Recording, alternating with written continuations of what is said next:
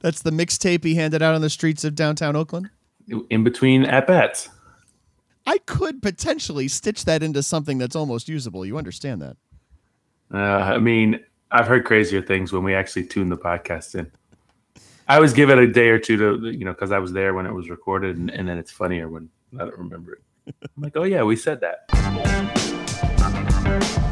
Football fans, it's now time for the D3Football.com Around the Nation podcast. Here are your hosts, Pat Coleman and Keith McMillan. It's the D3Football.com Around the Nation podcast, where we're in our 12th season of podcasting, our 20th season of covering NCAA Division III football. We welcome you to podcast number 215, number 215, where we will talk about week eight of the 2018 Division III football season, the edition for October 22nd, 2018. And I'm Pat Coleman. He's the editor and publisher of D3Football.com. I'm Keith McMillan, the former player or the Clinton Tab to your RJ Bowers. Yeah, I probably resemble RJ Bowers a lot more than Clinton Tab, that's for sure. Uh, but we are in a sprint to the finish here in the 2018 football season. Three weeks to go until Selection Sunday, and uh, week eight served notice that we can't take too much for granted. We were just uh, like one or two upsets away from having to give Saturday some sort of name, like ESPN style, Shocker, Shocker Saturday, Saturday, or the like, you know? Yeah, well, I'm glad we didn't have those upsets. I'm going to pass on that name as our audience is a bunch of D3 folks and smart enough to grasp the concept without a uh, cutesy little name. Oh, good. I hate those things. Pat, when I filed my top 25 ballot this week, only four teams I was voting for actually lost, but it felt like a lot more. Marietta's aggressive fourth and one call backfired and handed John Carroll another win in their series. Rowan actually beat Wesley, and Washington Jefferson lost at Westminster.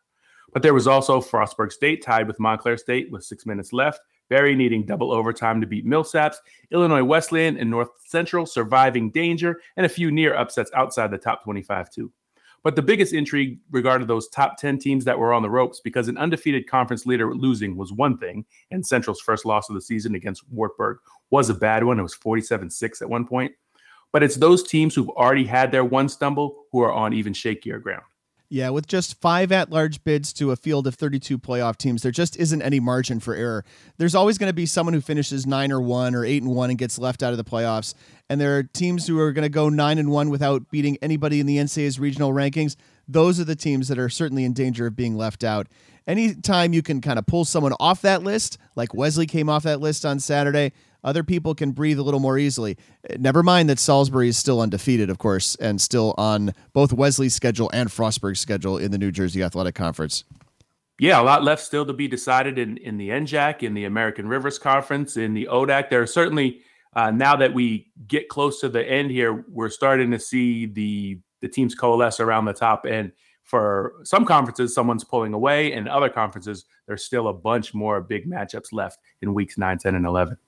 You know, Wesley's struggles on Saturday were just in getting the defense off the field. Rowan held the ball for 38 minutes. Nick Kuzi, a transfer from Division Two Pace, got his first uh, significant time of the season at quarterback for the Profs. He came in and really sparked the offense, and uh, you know could be interesting. Rowan could make things interesting down the stretch too. They have two conference losses, but you know they have uh, who knows where the end NJAC goes from here. Yeah, I mean, I think we've got a little bit of clarity from Montclair State playing Frostburg State, pretty tough. Montclair State is, is, for real. And you can go back a week before and look at their game against Salisbury and, and decide that maybe all these teams are actually a lot more close than uh, than the rankings would suggest. Where we, we started the season with uh, Frostburg State and Wesley in the top ten, and they've remained there for for almost the entire season. And uh, in Salisbury and Montclair State still yet to gain much steam or respect from the voters, and that's because they haven't played the big games yet. The schedule's backloaded, and now we've got to we've got to consider Rowan. Uh, they're they're five and two. They pulled off a, a, a, really important win against Wesley, so now you've got a ten team conference with five legitimate playoff possibilities in it. Berry, uh, as we mentioned, uh, went to double overtime at home against Millsaps. You know, Berry is undefeated. They're undefeated in the SAA, the Southern Athletic Association, with a head-to-head win against Centre, who's a game behind them. So, you know, Berry losing would not necessarily have uh, done much for the you know to the at-large picture, but it would have made things interesting in terms of seeding and you know would put them in danger of a, if they took a second loss. Similarly for W and J, that's a loss that doesn't really affect the at-large race right now because the presidents are still in control of their own destiny. In fact, yeah, I'm going to drop this in there because we've used it how many times before. One might say they're the leader of the pack. Pat, I think Centre is one of the teams that was probably most excited when it looked at their results from Saturday when they they saw that Wesley loss because you go back to either Monday's podcast from last week or maybe it was the Friday podcast, Pat. But you listed the how strong Pool C was looking once uh, St. John's beat St. Thomas. You're looking at St. Thomas, Hardin Simmons, Wesley, second team from the WIAC, which based on this weekend's results, probably going to be UW Oshkosh, and then John Carroll, which is uh, had a close loss with Mount Union for the five at large spots. Now, no guarantee that they would those five teams would shake out perfectly on the criteria and be the teams that the selection committee puts in when those teams come to the board for discussion. But in theory, five really strong teams, real strong cases from strong conferences leaves teams like Centre potentially on the outside looking in. They could finish nine and one, be stuck behind Berry in the SAA, and not have the win over regionally ranked opponents, not have the strength of schedule, the uh, the head to head, the common opponents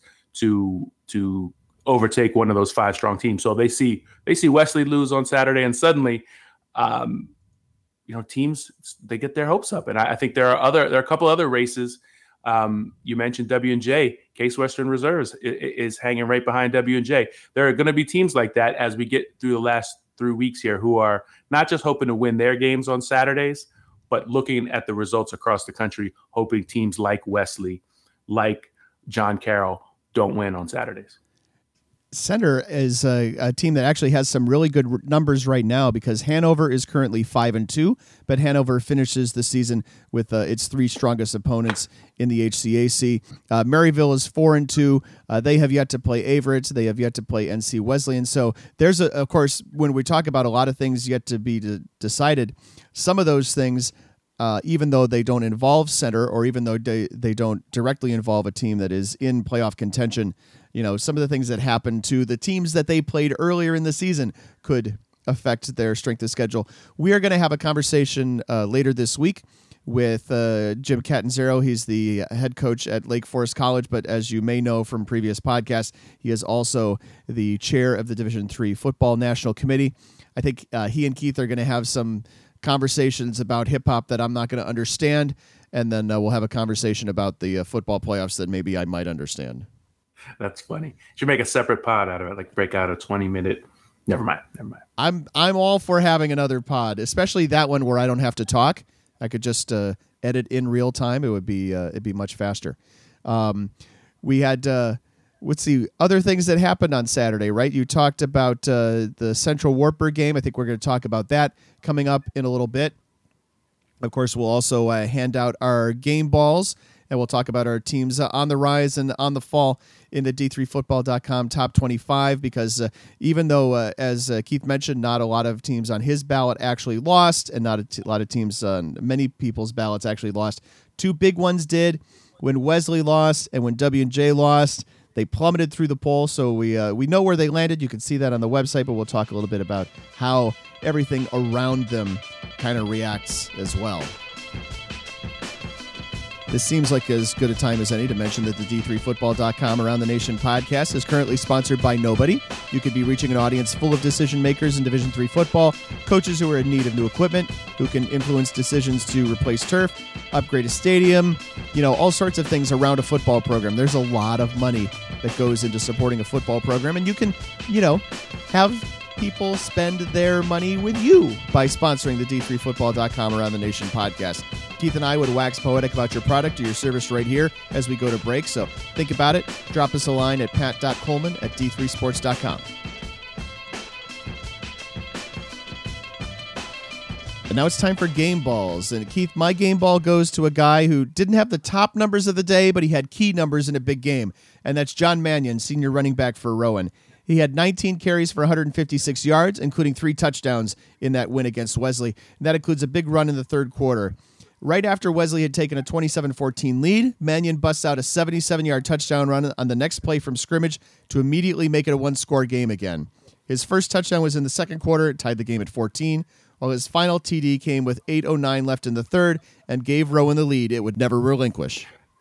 Pat, whenever you, you nominate a running back, even if it's a guy who doesn't have the top numbers of the day, by extension, you also uh, are giving the game ball to his offensive line. And the reason I make that caveat, I will make clear in just a second here.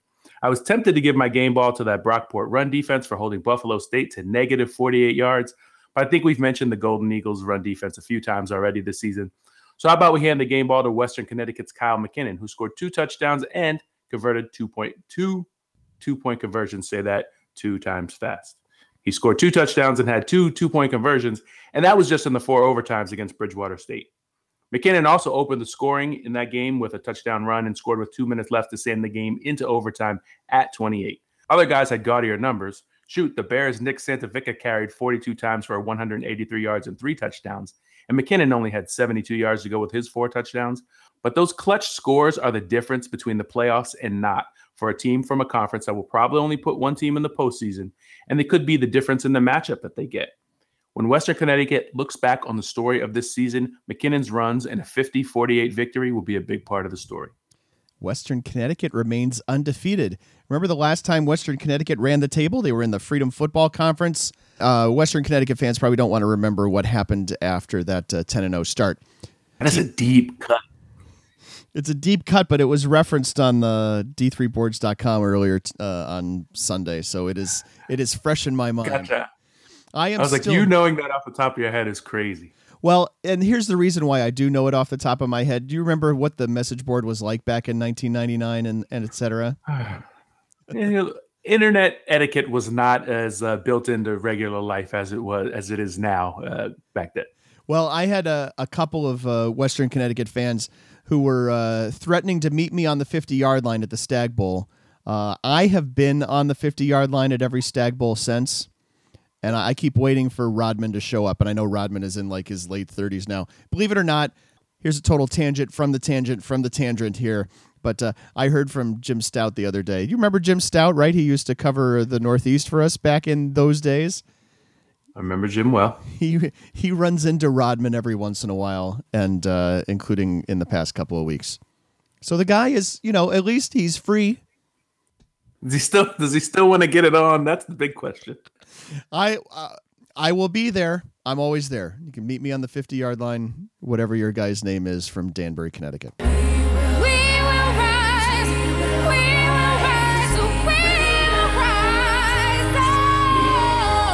Team on the rise in the poll this week is RPI. The engineers uh, moved up from 19 to 17, and while that's due in large part to Wesley and W&J falling in the poll, RPI has also gotten past two of its biggest challenges for the Liberty League automatic bid in its past two games, edging past Ithaca in Week 6 and defeating Hobart on Saturday. So RPI doesn't have a schedule which would permit it to really move up further in our top 25, but it remains unbeaten with two more games to go before it plays Union for the Dutchman shoes in Week 11. For my riser, UW Oshkosh shot back into the top 10 for me and moved from 12 to 10 overall with its win over UW La Crosse. And even though the Eagles picked up their second D3 loss in the 24 13 Titans win, I keep them ranked largely because of an early season win over Illinois Wesleyan. I have no idea what the rest of the voters are looking at when it comes to interpreting that UW La Crosse Illinois Wesleyan result and all the results in the CCIW. North Central is somehow 12th this week, IWU 15th, and Wheaton dropped out of the poll, even though Wheaton beat North Central by 22 and Illinois Wesleyan beat Wheaton. We don't get to sort out the North Central IWU thing until November 3rd. So for the meantime, I have Illinois Wesleyan and La Crosse anchored in the top 15, Wheaton in the top 20, and North Central not back in the top 25 just yet.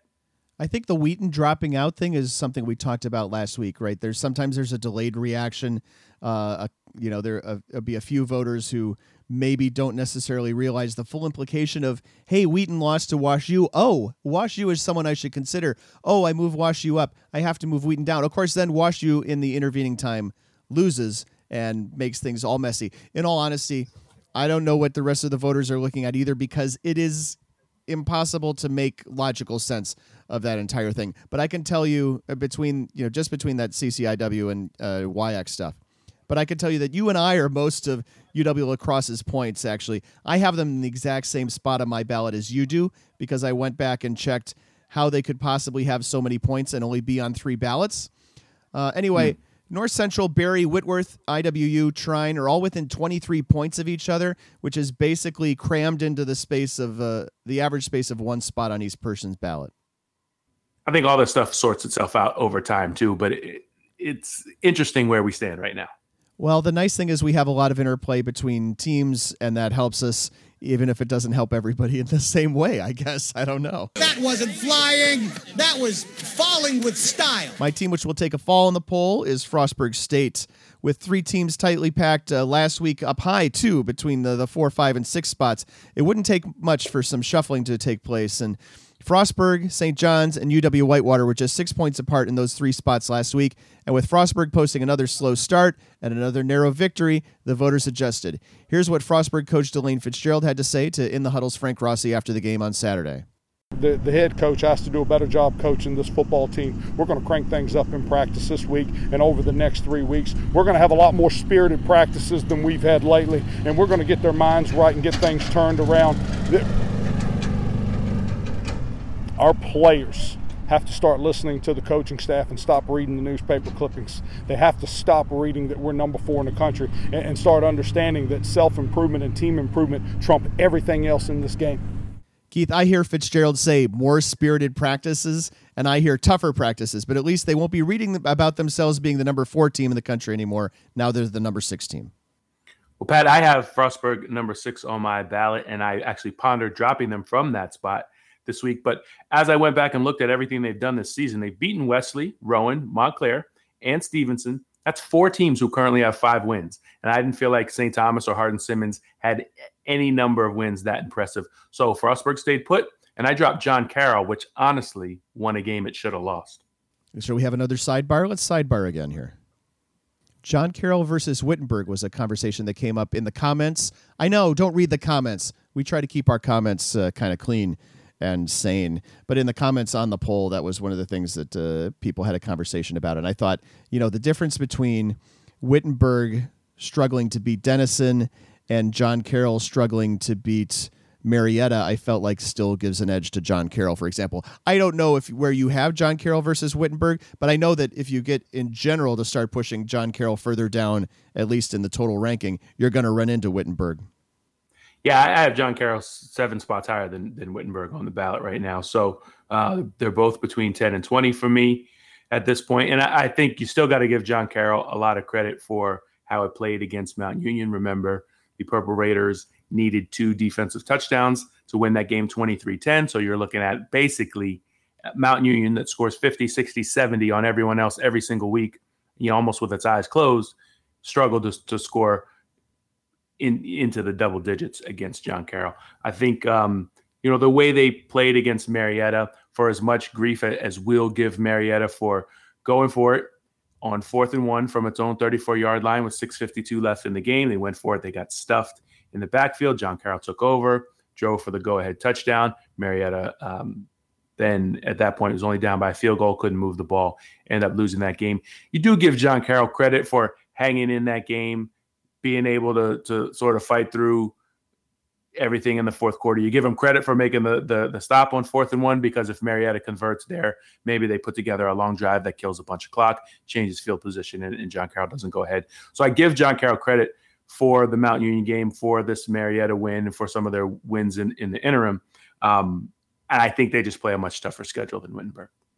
Marietta definitely did not come out ahead rolling the dice on Saturday, but I still think they're at a net positive. They had to roll the dice a couple of times just to get to 6 and 0 and be in that position to be there on Saturday. Well, the interesting thing about Marietta too is now they're behind John Carroll in the what we would call the Pool C race, and they still have to play. They're home against Baldwin Wallace next week, then they're at Otterbein, and they finish the season at Mount Union. Marietta just being in the Pool C race, being in that conversation is a, a big step forward for that program.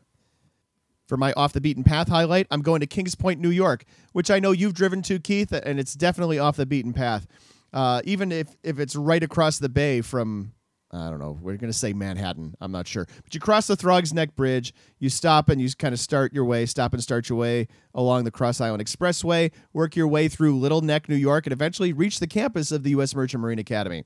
That's where the Mariners rallied from a 24 zip halftime deficit and defeated WPI 25 24 on Saturday.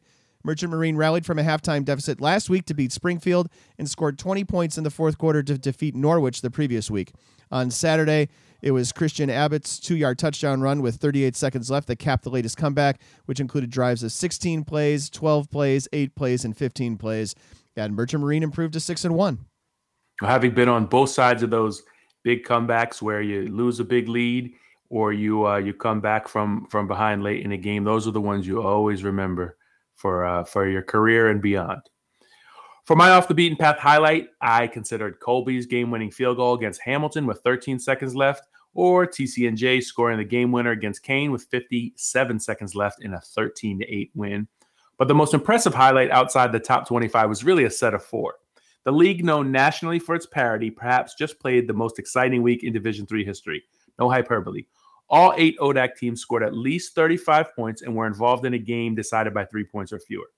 Shenandoah scored a touchdown with eight seconds left, but Emory and Henry held on the two point conversion attempt and hung on to win 52 50. Hampden Sydney kicked a field goal to beat Guilford 38 35 as time expired. Washington Lee kicked a field goal to beat Ferrum by the same score with the same three zeros on the clock. And Randolph Macon's Burke Estes executed a play action fake in double overtime to throw a game winning touchdown pass to Robbie Owens to get the Yellow Jackets past Bridgewater 44 41. In all, there were 14 scoring plays of 30 yards or longer in ODAC games this weekend, no combined score lower than 73 points, and the total point differential in four conference games was 11 points. Well, it's a good thing we got my alma mater out of that league because they would not have been able to keep up. For my most surprising result on Saturday, I'm going with UW Eau Claire snapping its 13 game WIAC losing streak.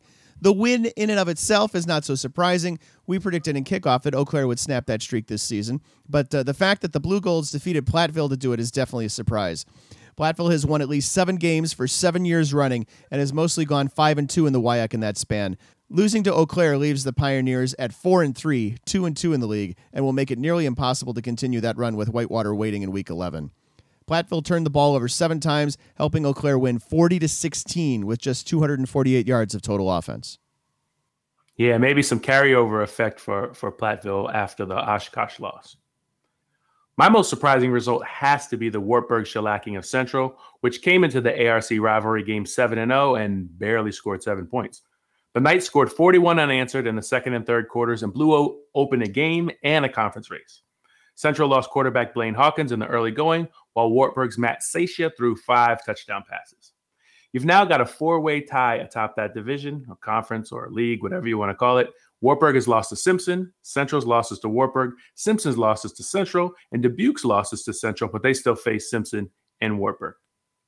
Yeah, lots of games uh, or some games left to be played, obviously. It was a crazy windy day down in Waverly. Uh, I think the difference was Wartburg played confident when they were going into the wind, and Central just tried to play to avoid it. They took the wind in the fourth quarter rather than taking the second half kickoff. And uh, here's what Rick Willis had to say about it.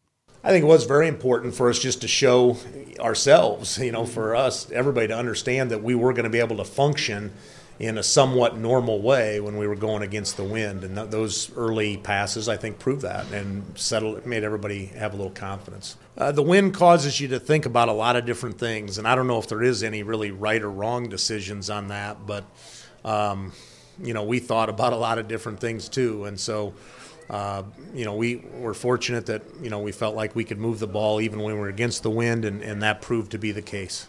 For my stat of the week, Keith, Earlham had its best offensive day of the season with 384 yards of total offense and 20 points. Of course, that wasn't nearly enough to end the losing streak, and Franklin racked up 789 yards of total offense en route to a 64 20 victory.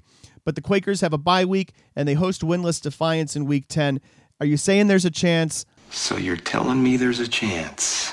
If you look at the Franklin game against Defiance and the Franklin game against Earlham, one would say that maybe Earlham has a chance to snap that 51 game losing streak when they reconvene with Defiance on November 3rd.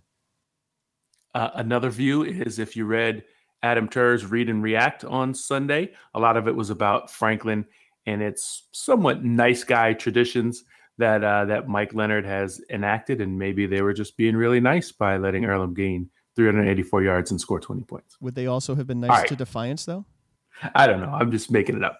For my stat of the week, Grinnell's Ryan Slager had an 18 tackle day to get to 561 for his career, which is a new Division three mark, passing Luther's Kyle McGivney. Assuming he finishes the year, he'll set the record possibly past 600. And while I'd be lying if I said I'd watch Slager play, I do think he's a great example of the backbone of D3, the heart and soul. There are more than 20,000 players on D3 rosters in a given season, and there are great players who toil in relative obscurity, not Mount Union or St. John's or even Wartburg or Central. They might be there because that's where they want to be, that's where they want to study, or maybe that's the only place that wanted them. And then they embraced the opportunity and became a pretty good football player. In any case, salute to the good guys, the heart and soul players, the guys who most definitely could contribute to a stag bowl team or play a bit of scholarship ball, but make the big time where they are. Your categories have become tiresome. Now's the time on Sprockets when we dance. Now is the time on the podcast where we go to Twitter and we start with a tweet from uh, Max. You remember him? You remember Max at Mac at M Stella underscore forty one asking what is the likelihood that there will be an all East bracket in the playoffs like there was last year. Now we saved some of our playoff questions to uh, have a conversation with uh, Jim Catanzaro, like we talked about earlier, and we will definitely uh, have some questions for him. But I wanted to pull this one out and uh, answer this myself, and, and Keith can uh, chime in as well. But I know that we're in a situation last year where I think once people realized that it was that that was the way the bracket was constructed. I don't think it was super popular, and I believe that that is also true with people on the committee. So I think that as long as it's not impossible to avoid, I think they'll try to avoid it. I think just in general they'd want to try to be more creative than that, and for you know multiple reasons last year it just didn't end up that way. That being said, Pat, there are nine, I believe, conferences that where the champion is most likely to be an East team, and so um, there are going to be times where the pool of teams doesn't give the committee that much flexibility. Now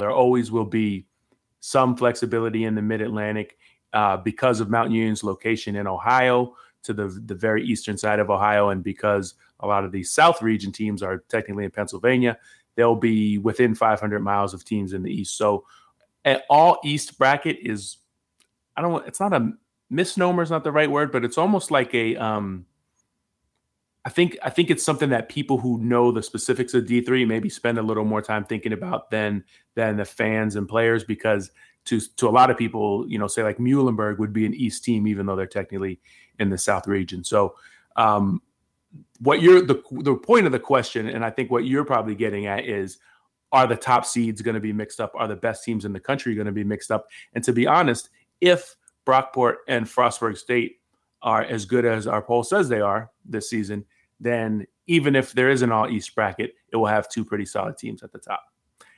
The thing I think that gets annoying, I guess, for lack of a better way to phrase it, over time is that the West region and and those Texas teams, you know, Hardin Simmons always has to go through Mary Hardin Baylor. That's not really fair to them if they're nine and one and dominant in all their other games, or eight and one, as it were.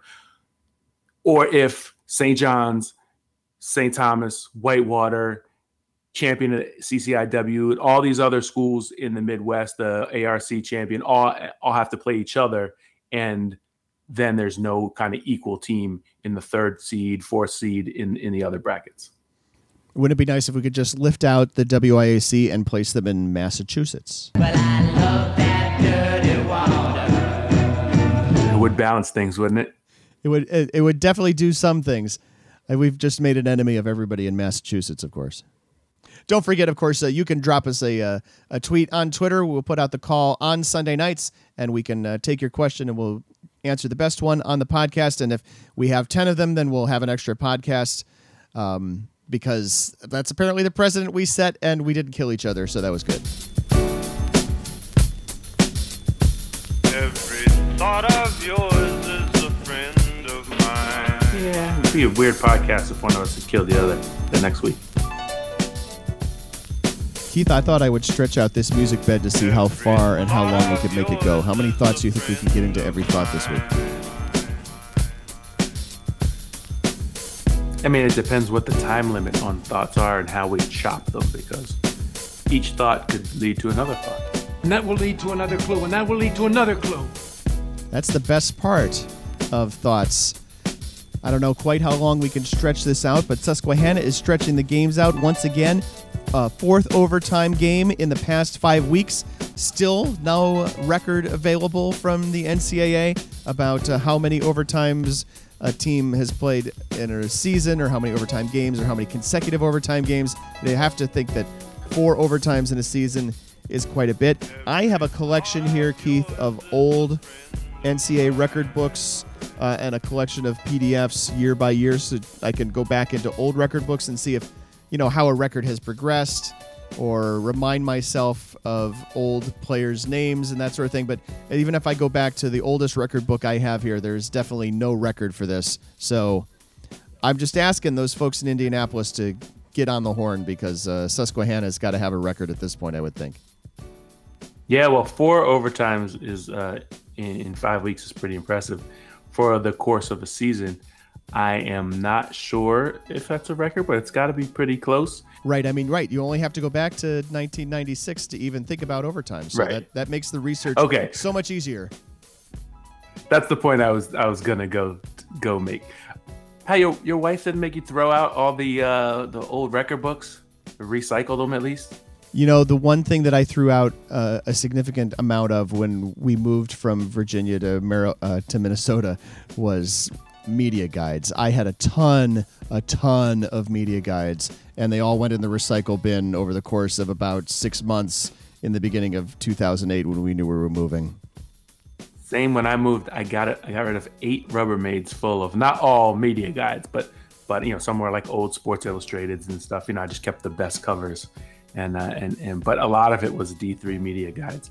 There was a time when you would just, you know, August and September, we would just the, our, my mailbox would have like four media guides in it every day. Yeah, exactly.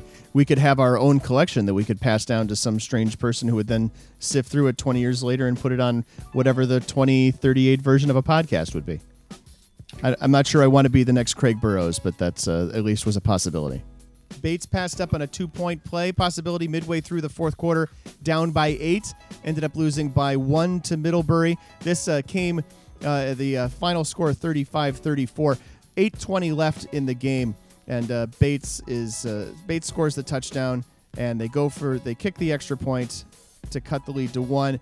They got the ball back three more times and did not get a chance to get anywhere near field goal range. You know how long it's been since since Bates has had an opportunity to beat somebody like Middlebury? I don't.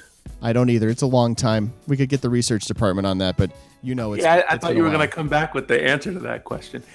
You know what's? I'm a big. I, I'm a go. You know, go for two as soon as you know you need to go for two guy. And there's um, schools of thought on it, and there's certainly analytics that that could come into play in in either of these cases. And if anybody knew the analytics on it, probably would be someone from Bates. But this happened. They they missed the the extra point. Um, on their first touchdown of the game. And, and Pat, you said it was a 35 34 game. So that was 7 6. So they could have gone for two. At any point on, on those four touchdowns that they scored in you know the middle of the game to get caught up, to figure out, you know, the logic is the sooner you know, you, you know, they say if, if you miss your two point conversion early, then you're behind the eight ball the whole rest of the game. So you kick extra points and then go for two when you need it. Well, you pointed out that 820 point was probably when they needed it. The counterpoint to that is, like you said, they got the ball back three times. All they would have needed was a field goal to take the lead. I would rather have, have gone for two uh, earliest, even if it was the the touchdown that's, you know, whatever, it's 7 6. So next one is 14. And then you're down 14 12. You still need that field goal later, but you have much more time of much more game time to maneuver to figure out how you're going to get those points. Yeah, I would never argue with you there. The the more time you have to make an adjustment, the less impact that one missed point has, right? You'd think so, but if if Bates had had done it and then went for two at 820 and got it, then you would have said they played it correctly by keeping pace with the extra points. So um, we can sit here on uh, Sunday night and second guess coaching decisions, and uh, that's kind of that is what we're doing here. But um, it, sometimes they're, they're defensible. Hey, at, at least Bates is being talked about, so that's uh that's new. That's I don't know how often we've talked about Bates on this podcast. And by the way, the argument for Marietta going for it from super deep in its own territory uh, against John Carroll is if the coach feels like his defense is spent and the best way to win the game is to convert, keep the keep the ball with your offense. Um, that's a defensible position. I think with a three point lead that deep in your own territory, you, you punt the ball away. But um, Doug Pederson's got everybody crazy, man, go, going for it on fourth down, and it doesn't always work. So you do have to be prepared for the consequences when it doesn't. I remember Bethel coach Steve Johnson going for it on fourth down inside his own territory at a particularly auspicious point in the 409 game, the game at which uh, Bethel and St. John's played in November of 2003, and John Gagliardi was going for record-setting win number 409. Um, as you might note by the fact that we did get win 409 in that game, uh, that fourth down conversion did uh, did not convert.